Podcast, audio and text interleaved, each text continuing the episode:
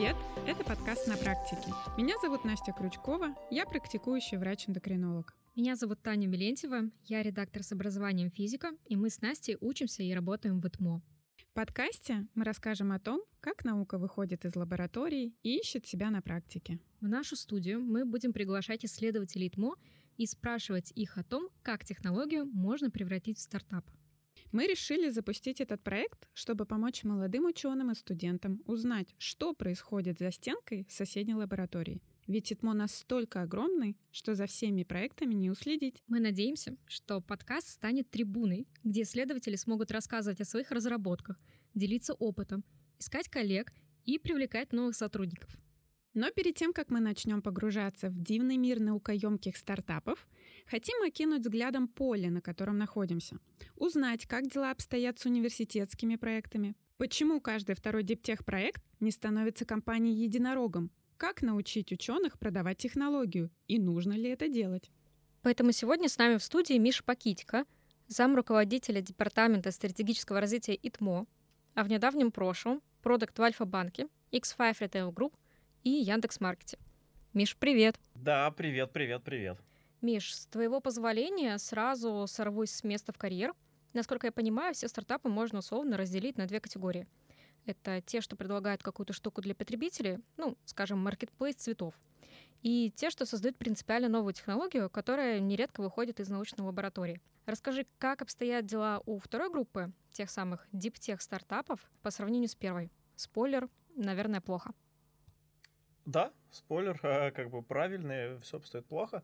Смотри, ответ на самом деле кроется суперски на поверхности. А, если ты хочешь делать консюмерскую потребительскую штуковинку, какую-нибудь там приложенечку, то у тебя вообще все просто понятно. Ты ее написал, как бы купил рекламы, опубликовал, пришли к тебе люди, зарегистрировались, там заплатили, цикл понятен, ну, как бы он очень быстрый. И, в принципе, все очень прогнозируемо в плане цифр. Если мы говорим про какие-то научные стартапы, то им требуется больше времени и почти всегда больше денег. Потому что когда ты хочешь что-то написать очень простенькое, простенький сервис, простенькое приложение, ты, грубо говоря, у тебя вообще нет никаких денег на стартовый капитал, ты сам выучил язык, запилил приложеньку, опубликовал, и, в принципе, твои затраты, ну, кроме твоего времени, условно говоря, равны нулю. А вот когда ты хочешь сделать какую-то наукоемкую штуковину, тебе все равно нужны инвестиции на там, либо установку, либо аренду времени на установке. Есть тебе надо проводить опыты. Смотри, одна из самых очевидных проблем наукоемких стартапов это то, что ты часто не можешь показать будущим инвесторам или клиентам конечный продукт. Ведь создание первого пилота требует больших вложений. Есть еще какой-то топ проблем, с которыми сталкиваются ученые на запуске своего проекта? Основная, наверное, проблема — это в хорошем смысле слова неумение выводить продукт на рынок, даже если его еще нет. Это то, о чем фаундер наукоемкого стартапа не задумывается с самого начала, а должен. Что ты будешь делать с пользователями, как ты будешь доносить свое решение до пользователей — как ты будешь продавать, как ты будешь их привлекать, должно обдумываться до начала разработки. А когда мы говорим про штуку, в которую нужно инвестировать очень много времени, задумываться о том, кому ты будешь продавать, почему у тебя эти люди будут покупать. Ну, очевидно, что эта штука, которую ты хочешь изобрести, она должна решать какие-то конкретные проблемы. И эти проблемы должны быть настолько существенны, чтобы за них были готовы платить устраивающие вас деньги. То есть здесь получается связка на самом деле кому, то есть целевая аудитория, кто будет получателем этого решения. Второе, как бы какие у них проблемы, то есть что они будут делать с этим решением, что они в конечном итоге будут получать после того, как они его там, в свои руки получили. И третье, это уже как раз исключительно вот область решения, как именно в эту проблему будете решать, каким вот наилучшим образом. Мне кажется, еще проблема в том, что технологии из лаборатории могут пригодиться в тех сферах, с которыми ты в обычной жизни не сталкиваешься. Например, на производстве. Скажем, условный химик изобрел состав, который защищает трубы от коррозии. Потенциально ее можно предложить условному «Газпрому». Но как дойти до того, что где-то в компаниях твое решение может пригодиться? Э, как обычно, есть два решения. Либо прокачивать эти компетенции самому, задумываться о том, что вообще, в принципе, уже как бы первый шаг сделан, как бы, да, ты как фаундер вот этого стартапа с веществом для нефтедобывающей отрасли, ты уже задумался, а куда его продавать. Такой, а, окей, Газпром. Соответственно, эту штуку надо качать э, в себе дальше и такой, ага, а если Газпром не заинтересован, а какие еще? А пойду ли я в Татнефть? А кто еще? И вот этот список, он должен быть, ну, каким-то большим, чтобы ты понимал, что у тебя свободные руки. Если ты по какой-то причине не понимаешь, что твой единственный клиент — это «Газпром» и все, то, ну, наверное, у тебя не очень большой рынок. И, скорее всего, если ты хочешь сделать именно коммерческое решение, законченный продукт, то туда, наверное, все-таки лучше не идти. А, мы сейчас привели пример из, наверное, большой отрасли. А если я немножко перетяну на себя одеяло Давай. в плане медицинских вопросов? Есть разработки, которые могут требоваться только узкому количеству людей. Например, пациенты с ограничениями, пациенты с редкими заболеваниями. И мы хотим сделать супер вариант либо медицинского устройства, либо программы, и получается, иногда разработкой занимается человек далек от медицины, угу. и он иногда не может представить, кто будет твой конечный пользователь и как продать, потому что здесь я продать говорю в кавычках, мы иногда ориентируемся, что человек получит эту программу, например, по соцобеспечению. То есть здесь твоим покупателем выступает государство, по сути. Как быть в таком варианте? Да, быть на самом деле точно так же. Меня с коллегой из Яндекса мы ведем специализацию по созданию продуктов, которые на Science основаны. И, например, у одних ребят есть как раз вот один в один э, стартап, про который говоришь ты. Их система поддержки принятия решений подсвечивает, отмечает, куда еще при взятии биопсии стоит потыкать иголкой. В принципе, здесь, казалось бы, понятно все. Но когда мы стали копать, пытаться упаковать это в продукт, стало понятно, что э, ребята изначально ориентировались на врачей. Ну, вроде понятно, ты показываешь картинку врачу, вроде как бы логично, что потребитель врач. Но на самом деле никакой врач, даже, не знаю, онколог частной практики, ну, он не работает один. Как бы никогда не, не покупает систему кто-то один. Это покупает, условно говоря, клиника. Соответственно, твоя целевая аудитория — это клиники, которые занимаются лечением таких состояний, ну или в данном случае, собственно говоря, лечением каких-то онкологических заболеваний. В этом большом сегменте аудитории есть отдельные маленькие кусочки. Это врач значит, диагност, э, там есть врач, который непосредственно берет биопсию, и там еще какая-то третья роль, которую не помню, ну и как бы, которая на самом деле сейчас не важна. То есть это три разных врача, которые делают три разные вещи. Поэтому, если мы говорим про упаковку продукта, что кто будет покупателем, то это на самом деле клиника. Ну или там еще в более глобальном смысле мы можем хотеть продать это не какие-то сети частных клиник, например, а государству. Но сделав эту итерацию, упаковав, проверив там ряд гипотез, когда все-таки ребята дошли до живого общения с клиниками, стало понятно, что... И это вот просто самое интересное, что можно видеть в стартапе, как он доходит до куда-то, упирается, в принципе, в непреодолимую преграду, и либо сдыхает, либо он начинает идти, в принципе, в другую сторону. У ребят, например, случилась прикольная штука, когда они обкатали, обсудили с врачами, сделали очень много интервью, а потом стало понятно, что несмотря на весь подтвержденный спрос, это не самый проблемный участок вот на вот этом вот на карте пользовательского опыта пациента. Когда пациент приходит, вот, точнее, там, она начинается, когда у пациента что-то где-то вот образовалось. Вот он как-то случайно это детектил, там, не знаю, заболело, э, случайно на плановом осмотре заметили, неважно как. И вот он начинает, соответственно, дальше уже он пришел в клинику, ему посмотрели, сказали, да, надо проверить там по каким-нибудь анализам. Потом он там двигается дальше по этапу, он, в него там тычут иголками, берут потом эти материалы из иголок э, как бы на срез клеток, и так далее, и так далее. Соответственно, выясняется внезапно, что куда потыкать иголкой более точно нужно, потому что врач говорит, я понимаю, я уже подтвердил вам, как бы, какую проблему мою это решает. Но на вот этом всем большом этапе выясняется, что это не самая большая проблема. Гораздо проблемней, гораздо больше камень преткновения, это, например, подобрать химию. Э, понятно, что это не в как бы компетенциях ребят, Вот, но посмотрим, что получится. Даже если ты начинаешь решать какую-то узкую проблему, неважно почему, как бы ты на ней решил сфокусироваться. И, собственно говоря, в узкости проблемы нет ничего плохого. Ты не обязан делать глобальные решения монстры, которые, не знаю, там лечат всех и вся, и невзирая там на не знаю, там возраст и заболевания. Но все равно, за что бы ты ни взялся, ты как владелец, условно говоря, продукта, как фаундер, ты обязан смотреть на картину в целиком. То есть где вообще в общем ландшафте твое решение стоит. Фаундер должен понимать, какую вот э, добавочную ценность, в какой ступенечке этого бизнес-процесса он приносит.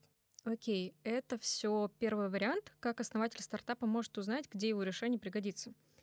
Но ты говорил, что есть два варианта. Но есть второй вариант качнуть в себе некий базовый слой вот этих компетенций, чтобы понимать, как вообще это все работает, как продукты попадают на рынок. Вполне нормальный вариант не упарываться самому, потому что это очень времяемкая история, и попытаться найти человека, который э, тебе в этом поможет.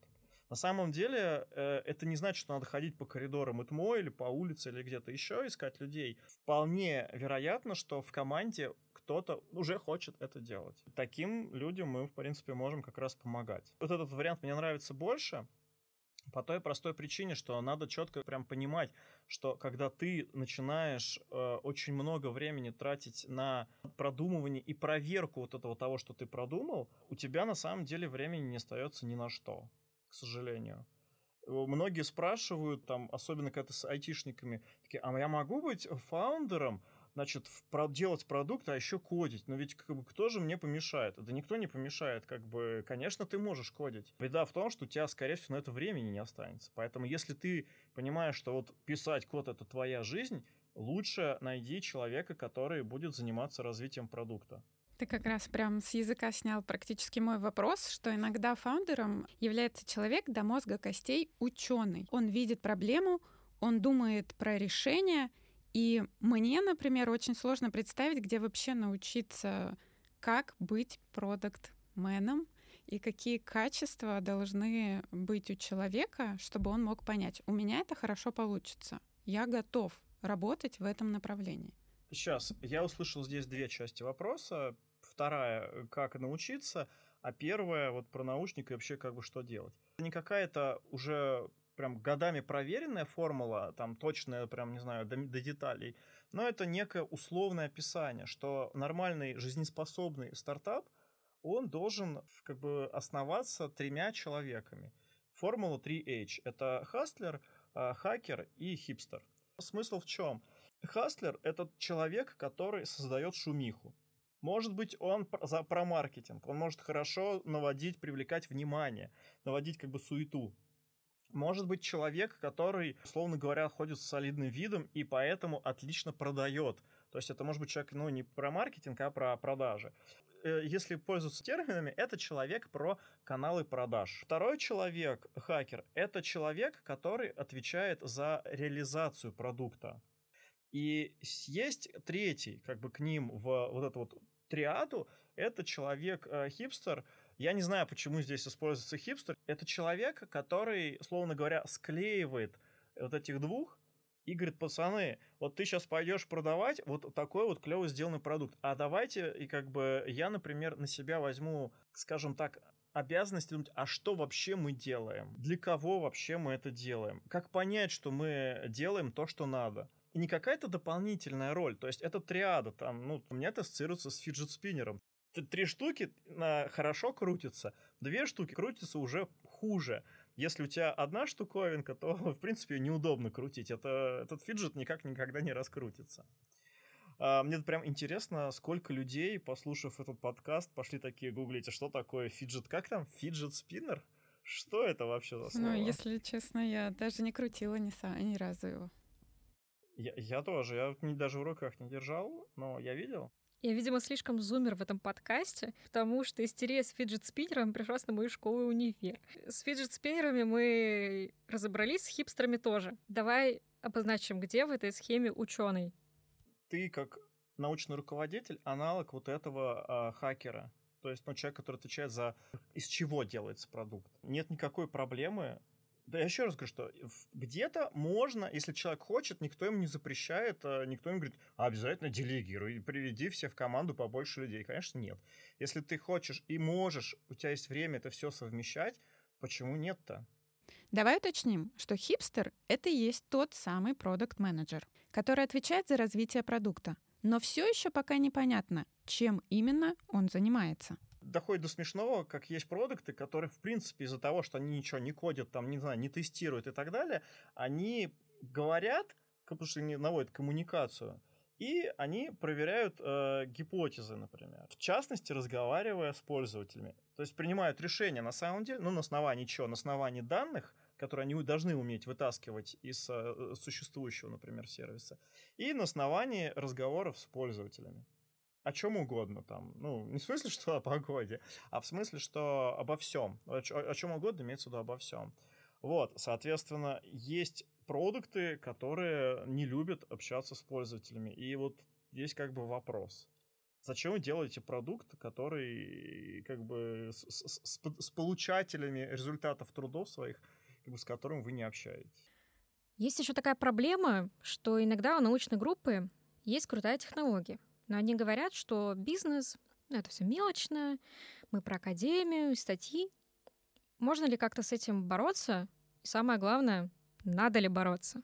С этим и не надо бороться. Ну, не занимайся продуктовой прикладной историей. Вполне нормальная история заниматься фундаментальной наукой. Твоими трудами все равно кто-то да воспользуется потом. Из фундаментальных открытий таких-то сделают там раз, два, три, четыре прикладные там, открытия, технологии, эффекта. Потом этот слой еще дальше разберут на там 20 каких-то применений. И в итоге у нас получится, там, не знаю, 40 различных продуктов, не знаю. Вернемся к вопросу, а где и чему ты должен научиться для того, чтобы стать хипстером? Смотрите, а, здесь ответ обескураживающе прост. Ну, во-первых, у нас не хватает, в принципе, в научных командах таких людей, Поэтому, если у вас есть прям нестерпимое желание это попробовать, приходите в какую-нибудь э, команду, мы вас точно пристроим. Вы там сможете это попробовать во благо э, научного будущего ИТМО, а не просто абстрактно. Если вы уже в какой-то команде находитесь, тоже не надо ходить на какие-то там специальные курсы, вы точно так же можете пытаться придумать, что вы вообще такого делаете, чтобы можно было из вашей текущей деятельности придумать, перевернуть. Что если у команды есть основное желание делать э, науку там и так далее, ничего плохого в этом нет, ее можно делать дальше. Ее нужно делать дальше. Если у команды есть желание превратить это в прикладной продукт, ну супер, тогда вот из этого можно сделать. То есть здесь основной момент это желание самой команды. Сейчас очень много стартапов именно выходит из университетской среды. Насколько это хорошо, какие у этого есть плюсы, какие у этого есть ограничения? Смотри, ограничения простые. Это то, что или поработал в коммерческих компаниях, у тебя есть понимание вот об этой триаде. Ты в фаундеры зовешь не просто человека, потому что он приятный, а ты зовешь людей уже предметно. Занимаешь взвешенную позицию, ты можешь, например, сказать, что я за научку, вот этот человек пусть пытается это все оформлять в продукт, а вот кто-то третий будет делать очень понятную третью вещь. И это сработает. Когда ты на этапе э, универа, ты коллабишься, ну, прикольные ребята. Они горят со мной, это нормально, это неплохо. Здесь успех на самом деле просто будет э, определяться, сможет ли команда распределить роли ну, естественным образом кто-то окажется в кавычках выдавлен в другую ненаучную там стезю. Вот. А, либо, например, все скажут, нет, ни за что, я хочу делать э, науку, и я хочу делать науку, и я хочу делать науку. А того, кто захочет делать, э, думать о привлечении э, пользователей или продажах, или о том, кто захочет задумываться о том, что это вообще за продукт, что он должен себя представлять, допустим, не найдется. Ну, сорян. Низкий процент успеха студенческих стартапов, он объясняется низкой насмотренностью. Ты мало понимаешь, что есть на рынке, что раньше делали, почему оно там получилось или не получилось. Из-за этого ты вынужден, ну, условно говоря, гораздо более слепо верить в свою идею, чем оно того стоит. Есть пример, Lean Canvas, Это табличка, ну, по сути, вот, вот эта вот триада, про которую я уже несколько раз говорил, там чуть в более сложном декомпозированном виде, ты ее, по сути, визуализируешь. В чем смысл этого упражнения, э, этого инструмента? У тебя в голове есть идея стартапа. Она в голове, вот она у любого человека, какого ни возьми, она прям прекрасная, она идеальная. Где-то она может быть немножко туманная, но она прям со всех сторон хороша. Вот. А потом, когда ты начинаешь это все выписывать на текст, выясняется, что, а, слушайте, ну вот здесь что-то прям нечего вписать, фиг его знает, надо подумать. А вот здесь вот еще какая-то фигня. Мы написали, что-то звучит как-то вот прям, ну, нехорошо. А, это штука, которая позволяет провалидировать твои знания, хорошесть этой идеи.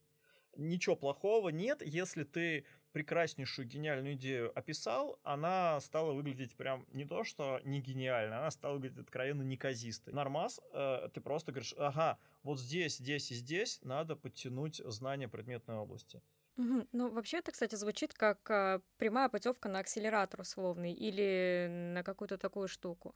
Слушай, это хороший вопрос. У нас есть, и нашим акселератором я бы советовал пользоваться. Вообще, если мы говорим про коммерческие э, акселераторы, как бы что меня смущает в самой концепции акселератора, это что туда приходят команды, которые вот, вот, вот сделайте мне продукт под ключ, условно говоря. Они платят довольно большие деньги акселератору, ну, не нашему, а вот там, и про большие, крупные.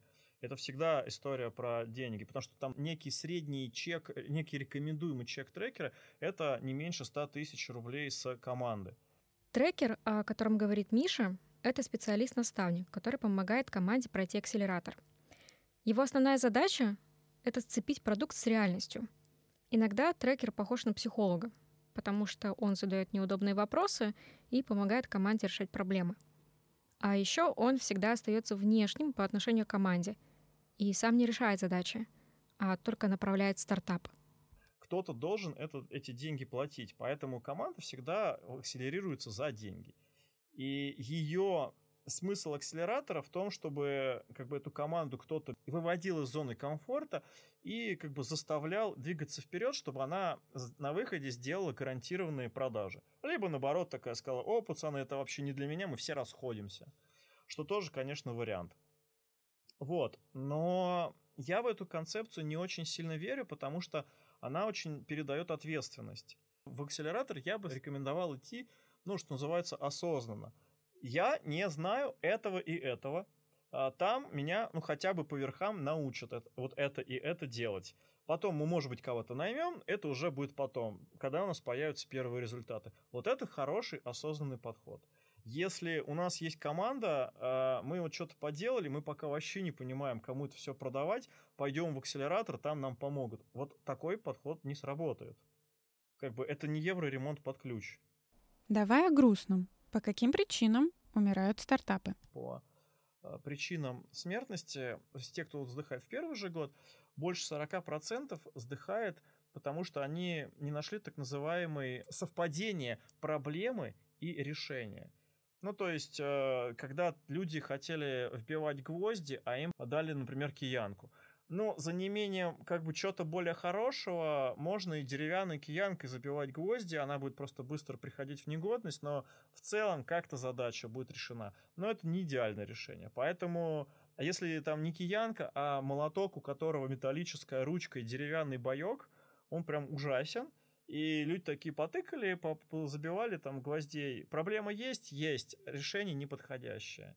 Такой стартап с металлической ручкой деревянной бойком, он как бы сдохнет там где-то не хватило денег. Это на самом деле расфокус. Я с, с, как это с сторонник точки зрения, что миллиона миллионов на запуск никакого стартапа ну не, не сильно нужно. Ну кроме вот тех случаев, когда надо либо свою установку иметь, либо арендовать очень много, либо тебе в принципе надо огромное количество какого-то материала на проведение опытов. Тебе все равно придется делать продажи рано или поздно. Можно и нужно думать о том, как эти самые продажи делать. Понятно, что это будет на ручнике. Ты не какой-то сайт сделаешь, где кнопка «Купить» будет. Ты будешь ходить сам ногами каким-то людям, показывать им презентацию, говорить какие-то слова, которые ты еще не знаешь, каких будешь говорить, но такие, чтобы ты вот произнес, на том конце как бы их услышали, сказали, ага, прикольно, как бы куда занести денег. Если об этом думать с самого начала, то в целом, ну, как бы успех должен быть. А дальше третья причина это вот а, то, что я говорил, как бы была неподходящая команда. Это значит, что, условно говоря, в команде был один, кто там хакер, соответственно, в ней не было там хаслеры, поэтому продажи, ну, как бы привлечение пользователей шли так-сяк. Вот, либо не было хипстера, который понятным образом этот продукт для понятных пользователей как бы понятно упаковал. Ну, самая единственная причина — это не удалось найти спрос.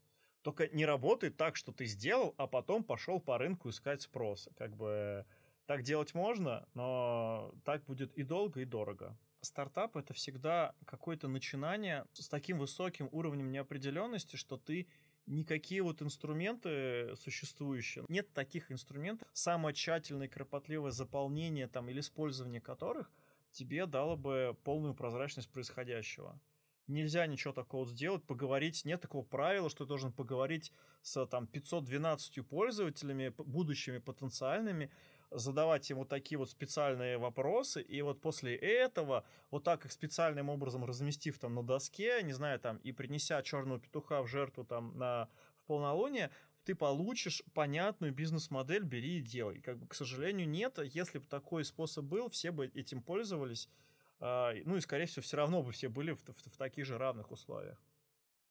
Мне кажется, что иногда еще имеет место быть ситуация, когда ты недооцениваешь своих конкурентов. Например, анализируешь только прямых конкурентов, такие же стартапы, как и ты, но непрямых не учитываешь. Вместо того, чтобы выписывать всех конкурентов и пытаться понять, а как бы как вот с ними вот, ну, не знаю, не столкнуться или что-то, или стать лучше их, а, стоит выбрать кого-то одного крупного и пытаться понять, как, ну, звучит громко, но как ты сможешь его убить? Можно сказать, окей, а, я хочу убить вот такого вот, э, вот такой вот сервис. И это лучше, это позволяет тебе сразу фокусироваться, а, за счет чего я его убью, то есть чем я буду лучше хотя бы одного игрока на рынке. Б, фокусироваться на том, как за счет чего я привлеку уже пользователей, которые уже этим пользуются. Если можно рассказать пользователям э, другую сказку, другой как бы посыл, что смотрите, вы этим пользуетесь, а у меня вы сможете этим пользоваться в два раза лучше. И как бы это гораздо проще. Есть такой вопрос. Если у меня или у любого слушателя, кто с нами здесь, сейчас есть идея стартапа, куда в ТМО можно обратиться для того, чтобы кто-то помог в реализации этого проекта? Прямо сейчас можете приходить ко мне напрямую, писать там в почту, в Телеграм, в куда угодно. Я вам помогу с этим. Э, помогу, не скажу, что я вам упакую в вашу идею в продукт, вовсе нет, но я вам ее помогу упаковать, что, по, почелленджить. А вообще, ну, условно говоря, все ли продумано? Если все продумано, а, что делать дальше и, там, и так далее, и так далее. Спасибо большое, что ты был сегодня с нами. Это было как, знаете, посвящение в о дивный новый технологический мир наукоемкий технологический мир. Миш, спасибо огромное. Я думаю, что этот подкаст вообще можно будет слушать как мини-лекцию, конспектировать.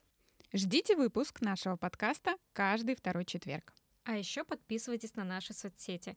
Ссылки в описании. Пока-пока. Всем пока и удачи с вашими стартапами.